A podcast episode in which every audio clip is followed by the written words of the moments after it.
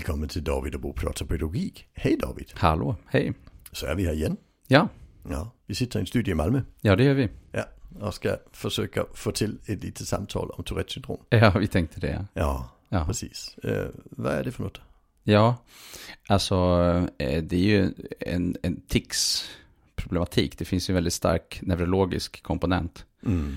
eh, som kan påverkas sen av yttre faktorer. Men tics är väl... Men som handlar om eh, att man har tics eh, av det slaget att de, eh, det är både ljud och Mm. rörelse. Mm. Så det kan ju vara till exempel eh, olika harklingar och andra typer av ljud. Eh, Mm. Och sen kan det vara olika rörelser. Allt ifrån ögon som blinkar, eh, handrörelser, inre spänningar som typ att man kniper magen eller andra Mm. typer av grejer. Så det syns mer på vissa och med vissa och, Mm. eh, än andra. Och sen finns det de, en ganska liten grupp som ju har det här som man kallar koprolali där man, eh, eh, där man säger fula ord. Ja. Och det är bara typ 5% av dem med Tourette som Ja. har den typen. Men de flesta, när man, när, när, när man säger Tourette, så tänker väldigt många på människor som säger fula ord. Mm. Och, och det har lite att göra med diagnosens historia också. Eh, och den har jag ja. läst lite kring. Ta lite jag är väldigt intresserad i psykiatrihistoria. Ja, det är en del av psykiatrihistorien. Mm. Eh, Det är så här att de, de första diagnoserna vi fick, s- fick vi på 1800-talet. Mm. Innan, innan dess var man ju, alltså 1801 var den första gången att Pinel i Paris började snacka om vi måste skilja på the bad och the mad som man säger på engelska. Alltså den galna och den, och, och brottslingen. Mm. Och, och det, var, det är ju psykiatrins födelse kan man säga, det kom ju till då. Eh, och, och, där börjar man ju titta på vad var det då för, för olika galningar som man beskrev på den tiden. Eh, och de diagnoserna vi har kvar där, det är alltså det är demens är en utav dem bland annat. Mm. Det, det räknades ju som the mad. Liksom. Eh, och sen är det schizofreni. Mm. Och det är ju också lätt att förstå. För både demens och schizofreni handlar ju om något vi har väldigt svårt att förstå. När vi, Mm. när vi har normal perspektiv. Nej, liksom. precis. Alltså de, de gör konstiga saker liksom, Ja, som vi inte förstår. Nej. Eh, och sen var det två till diagnoser vi inte riktigt har längre. Nämligen det Freud han sysslar med hysteri. Hysteri, ja. Ja, som ju, jag tror ju, jag är en av dem som tror att Freud faktiskt hittade något. Men han hittade också hur vi skulle hantera det. Mm. Så idag när vi snackar om sex så finns det inte längre på det Mm. viset. Det var en, en, en, ett tillstånd som fanns i överklassen hos kvinnor. Ja, Eh, och f- f- som var kopplat till någon, någon, något hämningar av något sort. Och det löste ja och Freud. kanske övergrepp och kanske alla möjliga typer av saker som Ja. inte egentligen Men, men var har- kopplat väldigt kraftfullt till just den klassen också. Ja, precis. Och Freud han löste det hyfsat bra. Så nu kallar vi det konversionssyndrom och det dyker upp här och var med väldigt långa mellanrum. Men det är stort sett utrotat. Och sen var det eh, en, något vi idag kallar syfilisdemens. Just det. Eh, det, Som var kopplat till syfilis då. ja, och det var de som gick runt och trodde, ja, de gick runt och trodde det var eh, Napoleon och sådana här saker. Det är, det är syfilisdemens. De som trodde de var Jesus, de har vi inte heller som vi hade förr. Alltså, eh, och det är ju för det penicillinet finns idag. Ja, Och sen den sista 1800-talsdiagnosen jag har hittat. Det är ju att dyslexi beskrivs också lite grann. Men annars är det, jaha, gjorde det det? Och det Ja. hade jag ingen koll på. nej, det, nej, men det, Nej. det, det är de allra första Mm. eh, beskrivningarna där. Men annars, Ja. är, annars är Tourettes syndrom. Tourette också. Ja. Mm. För den är Börja också med- uppenbar i Ja. bemärkelsen att det syns. Ja, och, och man kan säga att det sättet man definierade psykiatri på under Mm. 1800-talet, det var det vi inte förstår. Mm. Men OCD då? Ja, alltså det, det beskrevs ju som en del av hysterin. Ja. Så Mm. man kom ju sen på att det var det kanske inte. Men Nej. Freud beskrev ju det runt 1900 eh, i, i, i Rottmannen. ja, just det. Eh, men, men, men han beskrev det ju som ett, ett hysteriskt alltså, eh, sätt att handskas med en, en, en, problematik. Liksom. Mm. Mm. Så, så det sättet vi ser det idag fanns det inte då, det kom till längre fram. Mm. Och, och det är väldigt kopplat till, egentligen OCD är väldigt kopplat till en mycket nyare eh, psykiatridefinition. Eh, för vi ska säga att det är tre stora definitioner. 1800-talets, det är märkligt. 1900-talets, det är något vi kan mäta och vi är normalfördelade och vissa hamnar lågt. Mm. Och det är ju där vi har den stora 1900-talsdiagnosen. Det är utvecklingsstörning eller intellektuell Ja, ja, funktionsnedsättning som vi kallar det idag. Mm. Mm. Och sen runt 1980 så börjar vi på allvar snacka om den tredje definitionen. Nämligen att man klarar sig inte i vardagen. Det finns ett lidande. Just det. Och Och beteendediagnoser väl, alltså Ja. hela den Och där, inriktningen. O- OCD är ju den stora, kraftfulla, lätta att förstå Ja. diagnosen i den tredje definitionen. Men det är även där vi har autism och ADHD och, Mm. och, och, och de här eh, stora diagnoserna. Det. Depression hamnar lite mitt emellan för den har funnits redan på 1800-talet men Mm. beskrevs inte som egentligen psykiatri utan det, det är ju först under 1900-talet att den har beskrivits framförallt när vi börjar få eh, behandlingsmetoder, elchocker och liknande mediciner, 50-talet Mm. och sådär. Eh, Så där kom den till. Men man trodde också då att det var något som var väldigt, alltså en del av befolkningen kommer att ha det. Så Mm. det, det låg liksom i den, i den definitionen. Men Tourettes, det är märkligt. Det är märkligt ja. Ja, Ja, det är lite skumt när det hoppar och far. Och, och jag har ju ehm, inte någonsin diagnostiserats, men, men det hoppar och far lite. Ja, du har lite tics i. Ja, jag har det. Ja, ansiktstics och Eh, även ja, ibland lite ljudtics. Men också ljud. Ja, så, precis. Ja, precis. Ehm, och det har liksom varierat lite genom, eh, över tid. Mm. Jag kommer ihåg att jag hade olika, att den bytte skepnad som liten. Eh, alltså som liten, kanske i mellanstadiet kanske. Ja. Det är ofta Det är en där- debut där någonstans. ja, och det är ju där vi också... I skolåldern. det, det, vi ska ju säga på en gång, det är vanligt med tics för tioåringar. Ja, det är det. Alltså, Man Jättevanligt. ställer inte diagnos på en tioåring. Nej, Alltså och det, eh, där ska det det, väl, vara kraftfullt. Ja, och eh, tics är jättevanligt. Tourette pratar man om kanske ja, någonstans 0,5 0 0,5 procent eller Ja. upp till 1 procent. Mm. Eh, så lite olika med olika. Men tics eh, och under övergångstid, det kan vara, det finns studier som har visat på 20 procent och det Ja. finns andra som har visat på mindre. Men, men det är ju Mm. vanligt med det som vi kallar övergående tics. Ja, precis. Eh, så. Mm. Men det har ju alltid känts ganska neurologiskt får man ju lov att säga. Alltså som att det är inte bara att stoppa och ändra och, och liksom göra, skärpa sig Mm. rakt upp på det. Och det är de, de flesta beskrivningarna ända tillbaka till 1800-talet har ju också hanterat det väldigt biologiskt. Ja, och Det har eh, varit lite där på 50-talet där man Mm. har dynamiska faktorer in, men det har inte varit mycket alltså. nej, eh, Mm. det har det nog inte varit kanske. Jag tror nog att det fanns lite mera eh, eh, också lite psykoanalytisk behandling eh, Ja. av de här typerna av tillstånd. 20-talet På, och... nej, jag tänker också eh, innan neuropsykologin slog igenom också Mm. ordentligt på 90-talet och Ja. kanske lite slut på 80-talet, men ni- 90-talet och 2000-talet. Mm. Och det är en Eh, lite så. spännande faktor där tycker jag. För, för även om det är väldigt biologiskt och Mm. väldigt eh, styrt av biologiska processer. Ja, Där är det ju, alltså där ökar tics när man stressas. ja så är det ju. Så- Stress så- är, så och, men också andra saker som, så stress är en faktor. Ehm, eh, men också eh, stimulantia till exempel, alltså kaffe, cigaretter, Ja. eh, alko- dålig sömn till exempel kan Ja. ju skapa ju... Men det är väl egentligen alltså rent biologisk stress. Ja, alltså, just det. Men, men ja, också mm. att eh, till exempel för lite sömn när man är trött kan ju då minska möjligheten att kunna hålla igen. Alltså det, det, Mm. det är svårare att eh, stoppa det här motoriska. Ja. Liksom.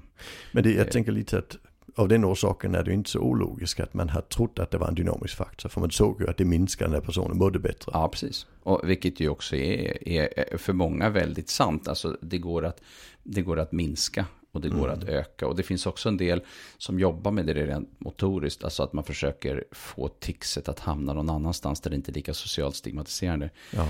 typ trycka sin tå istället för att blinka med ögat. Och det kan ju funka, det är bara det att har man väldigt mycket tics så funkar det inte för då kanske man istället får ont i tån till slut. Ja, Så då börjar man halta. Alltså, så Ja. man måste hitta någonting som så att säga kan Ja. funka. Alltså jag, jag, jag, har, jag har åsikter om väldigt mycket. Ja. Och en av de sakerna jag har åsikter om det är det, det här, vi, måste, vi, vi kan inte bara vilja normalisera. Nej, så att det inte ska vara stigmatiserande. Det Nej, finns för- ju en för- annan faktor, det är ju att man istället accepterar. Ja, Eh, men och, typer jag upplever att tics är, är, är, är, alltså, är det motsatta stigmatiserade. För Mm. det är det vi ser i, i mitt kliniska arbete. Det är att har du ADHD och tics. Ja, vilket är en inte så ovanlig kombination. Det, alltså Tourettes har ju väldigt ofta ADHD-drag i alla fall. Ja, alltså det Ja, är... inte alltid, såklart. Nej, men jag Mm. tror att eh, jag såg någon siffra någon gång på att det är bortåt typ 75 procent. Alltså det är Ja. jättestor andel av Ja, dem i precis. Tourette som också har ADHD. Och där ser vi ju att självkänslan ofta är bättre hos de som har tics. Och det Mm. handlar ju om att man stigmatiseras inte lika mycket av sitt ADHD-beteende när folk ser att man är lite speciell. Nej, just det. För det, Det blir en, intressant. det blir en spontan anpassning. Och därför tycker jag, ska vi in och behandla ett tick och flytta på det. Där ska det vara för att det tics är farligt. Då, då, då kanske det är tvärtom, att det blir stigmatiserande när vi behandlar det. Ja, men det är risken. Det beror ju på Ja, hur mycket tics man har och hur stort lidandet är då. Ja, och sen, sen alltså, jag har träffat folk som har alltså, skador på kroppen på grund av ticsande. Ja. Nackskador och liknande. Ja. Det är klart, då måste vi flytta på. Men om du börjar halta för att du inte ska blinka med ögonen, det är, ju, Nej. det är ju jättekorkat. Nej, det, För det där, går ju inte. Där, skadar vi ju faktiskt mer. Ja, nej, men Men, precis. ja. Så det är ju kopplat till, till en mängd faktorer när man försöker flytta på, Ja. på ett tics. Och, och det, jag, så jag, jag brukar säga att jag, jag rekommenderar väldigt sällan det, det som kallas, det kallas ju, vad kallas det? Eh, Eh, sub, eh, replacement. Ja, eh, just det. Repl- eh, ja, jag kommer inte ens ihåg vad det heter. Nej. ja, men, men jag, jag rekommenderar väldigt sällan behandling. Therapy. Ja. Ja, ja. eh, ja, jag rekommenderar väldigt sällan den typen av metod. Nej. Och när, när jag gör det, där är det för att vi har något som vi ser blir skadligt på sikt. Mm. Sen är det ibland att folk upplever att ticsen är stigmatiserande för sin, alltså själva. Att man själva upplever det. Ja. Mm. Och, och då är det ju bättre att jobba med acceptans. Ja, det är det. Och eh, kanske jag. också med stressreducerande Ja, metoder för en själv. För att det är ju jobbigt att, att vara stressad. ja, Eh, så att om, om, om det är så att man är i en stressig miljö eller en stressfylld situation, då behöver man ju an, göra anpassningar där eller Mm. försöka hitta sätt att hantera stressen i sig. För stress i Ja. sig är ju också skadligt. Ja, ja. Mer skadligt än tics många gånger. Det beror lite grann på vilken typ av tics man har. Men det är inte så jätteofta som, som ticsen är...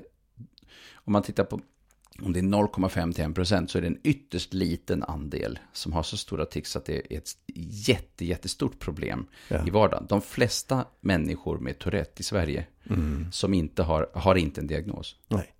Eh, Och vet inte ens om att de har Nej. tics. Och det, jag tycker det, Tourette är roligt på många. Jag älskar Tourette syndrom för den, den är, ja, men- ja, men det, det, det, det, ger oss en, en förståelse kring mycket annat också. Eh, Jag har en, en god vän som heter Rob, han bor i England, han växte upp i Manchester. Mm. Rob han kommer från en väldigt, väldigt katolsk familj. Mm. Och Rob han har inte Tourette syndrom.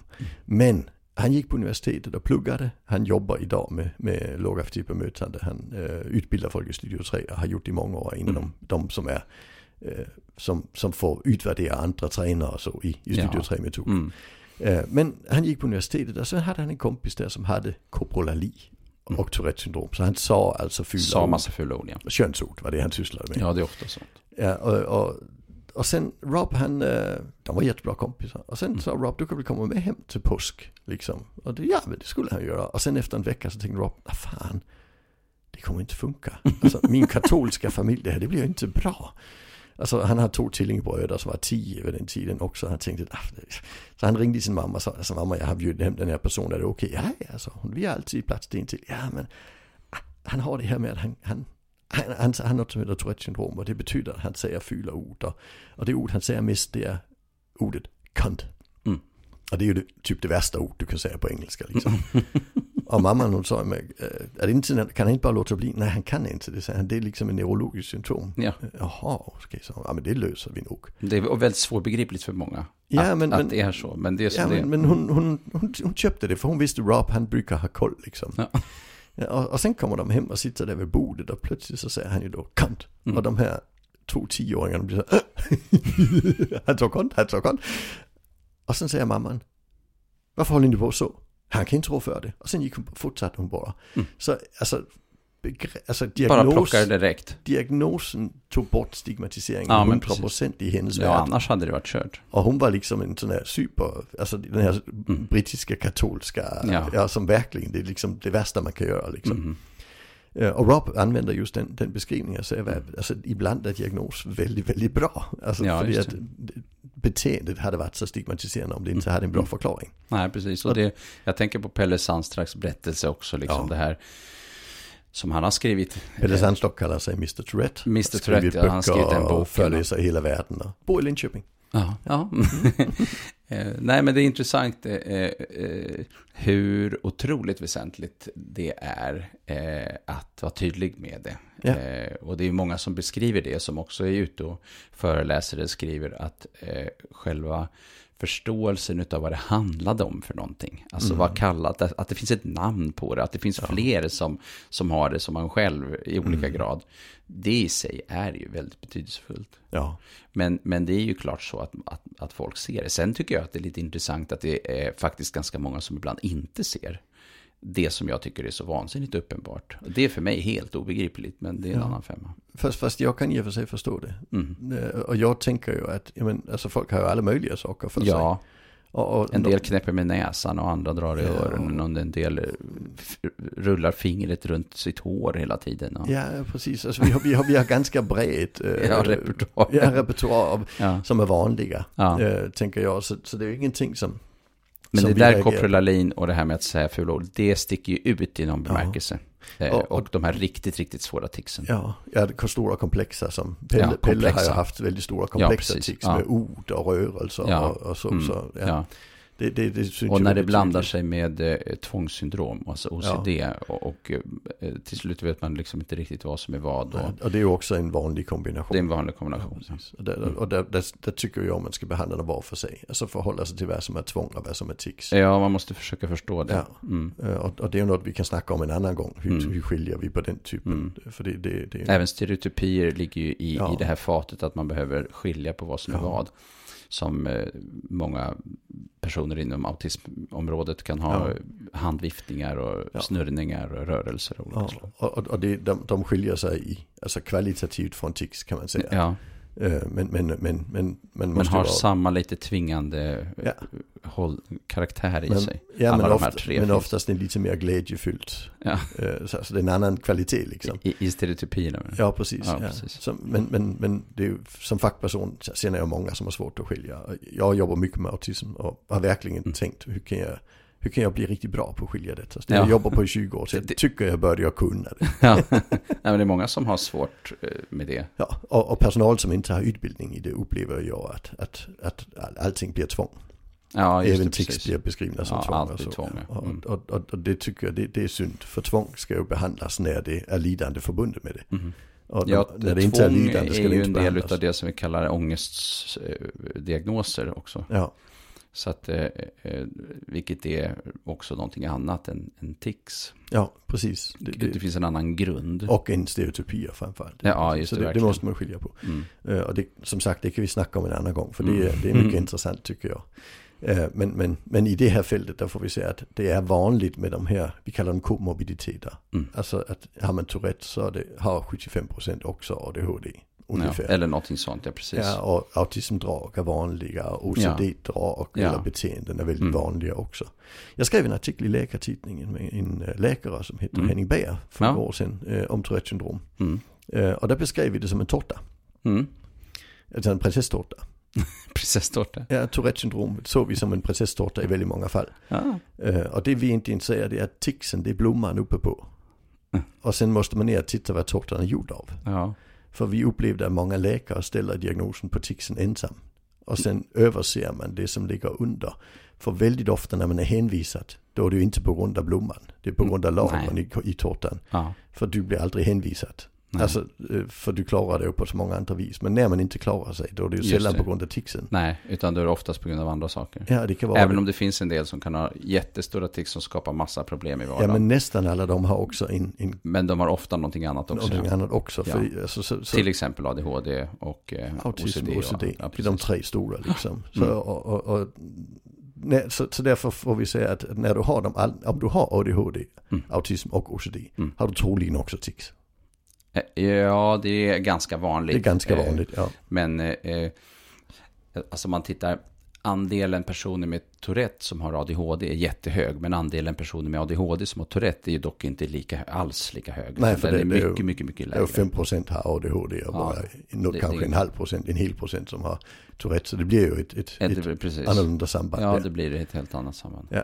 Men, men just ju, ju mer komplexa Ja, svårigheter är har, ju större risker för Ja, och där har vi också lidandefrågan, alltså att Mhm. det skapar problem i vardagen. För det är ju en stor variation där i hur mycket problem det skapar i vardagen. Ja, och där får vi ju säga att det är ju spännande med Tourettes syndrom, att det är den enda diagnosen i diagnosmanualen som du kan få utan att ha ett lidande. Mm, just det. Mm. Och, och orsaken till att man tog bort det igen, det är att man upplever att, att det är inte ticsen som ger lidandet oftast. Det är någonting annat. Så leta vidare om det finns ett lidande. Ja, det, det är ganska det. enkelt det man skriver där. Ja, och fi, fi, precis. Finns det ett problem så är det inte ticsen som kommer att vara svaret kanske äh, äh, oftast på just den frågan, utan för det mesta så är det Mm. någonting annat Ja, det är någonting annat, ja Mm. precis. Och, och, som gör att det blir problem. ja, och det är också därför jag säger, börja inte behandla ticsen i första hand.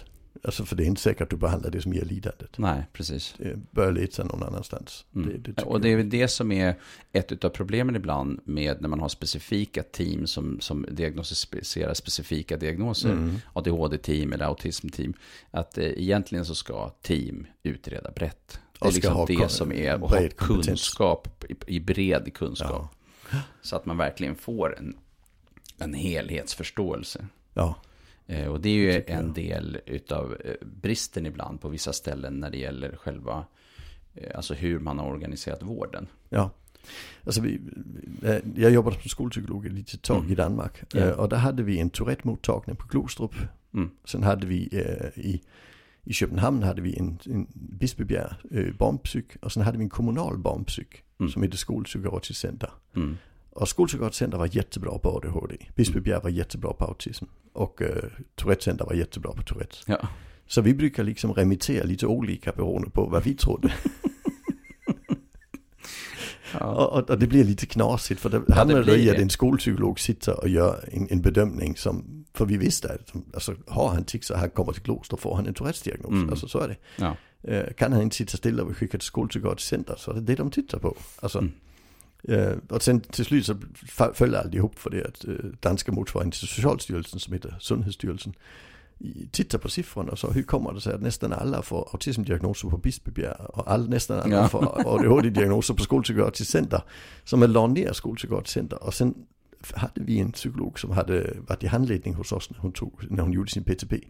Hon hamnade sen på Bispebjerg och där fick vi veta av henne att hon fick inte ställa fler autismdiagnoser det året för kvoten var uppfylld. Det var det mest galna. Och det var för att man, man gick in på fel nivå och försökte Ja. rätta till detta. Mm. Alltså för där fanns ju en kompetens, det var därför man blev hänvisad Just dit det. liksom. Istället Ja, för att ha gud. bättre hänvisningsvägar. vägar Så gjorde, ja, det blir jättegalet.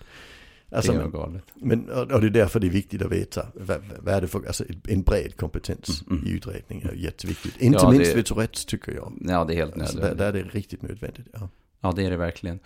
Ehm, nej, men det, det och, och jag var ju vårdkedjesamordnare för eh, 15 sådana här utredningsteam i Stockholm. Mm.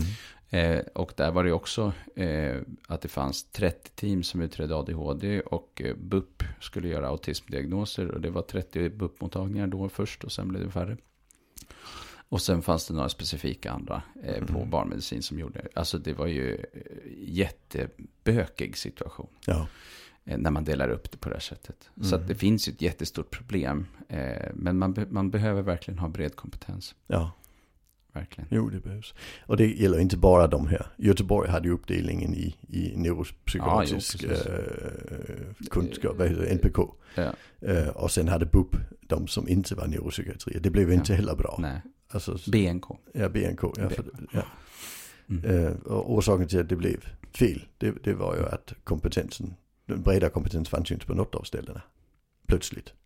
Nej, alltså det behöver vara bred kompetens Ja. och, och, det, är ju, och, och, och det är ju otroligt väsentligt. Så Mm. att det finns ett problem ibland med just hur vården har organiserat sig. Ja.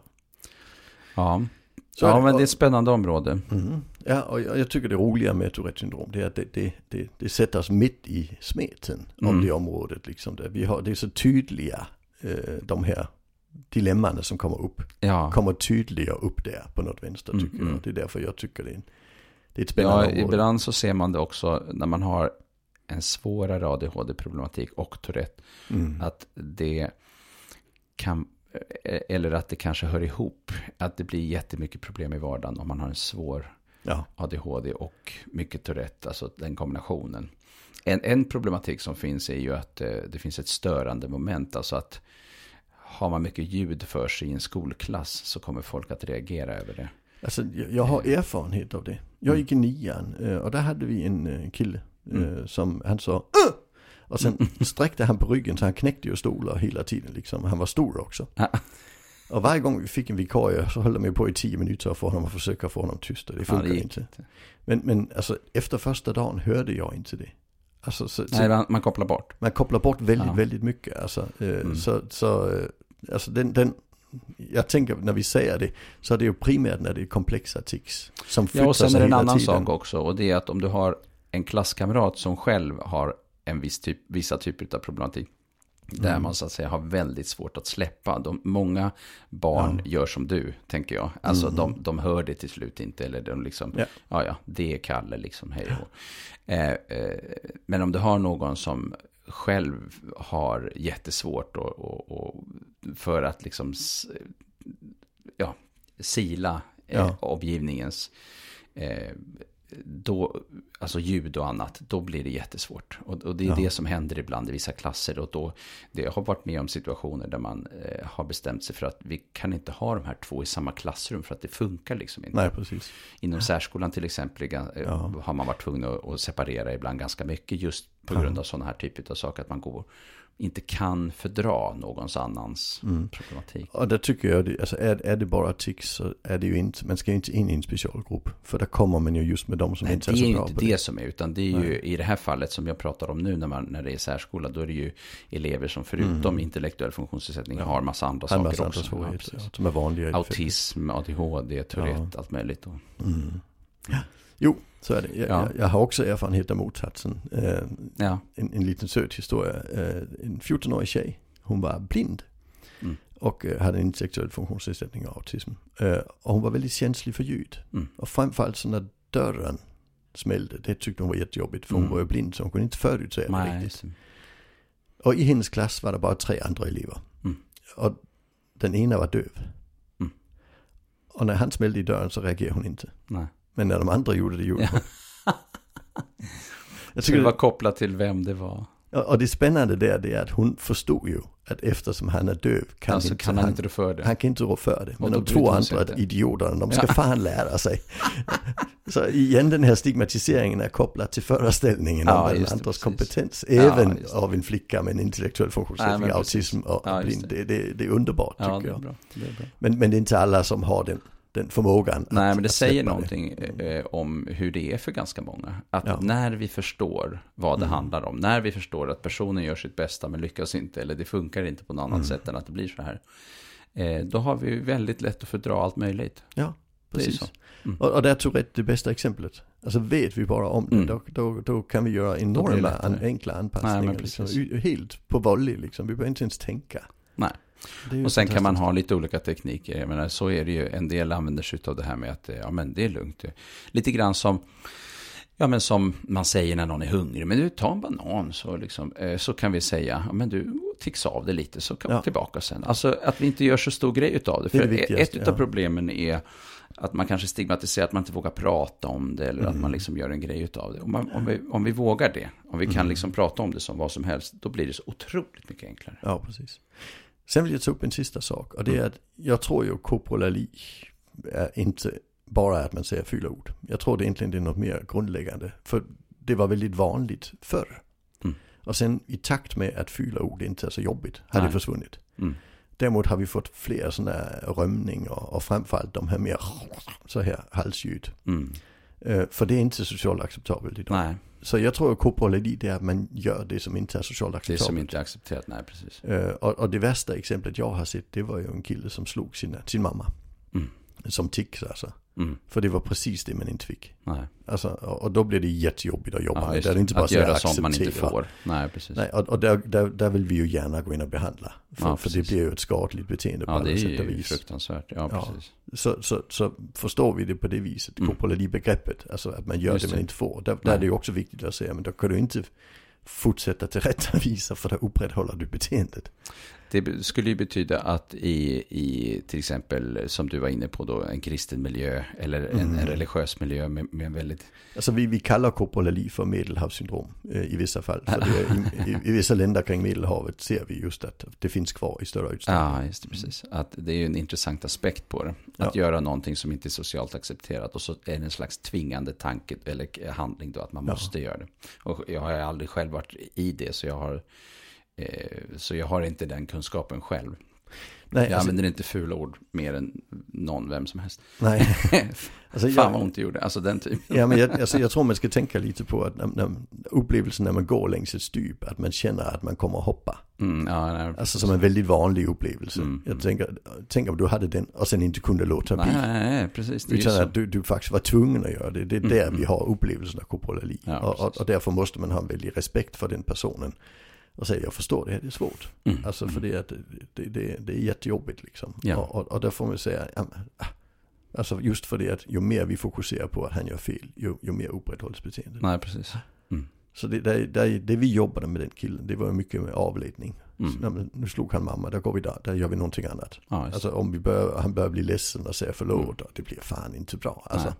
Utan utan vi, vi går vidare och mamma lärde sig att, att freda sig lite och förstå i vilka Mm. situationer kan det plötsligt komma. Liksom. ja, just det. Och det var svårast när han var sex år och satt i knät. Mm. Det är inte lika svårt när han är 14 för det man behöver inte komma så nära. Mm. Alltså, men då, så fick vi jobba med det för det, det gick inte att flytta det heller. Alltså, Nej, just det, Det precis. var tufft. Ja. Ja, ja. Har vi avrundat där? Det tror jag. Ja, Mm. tack för det. Tack för idag. Tackar, tackar.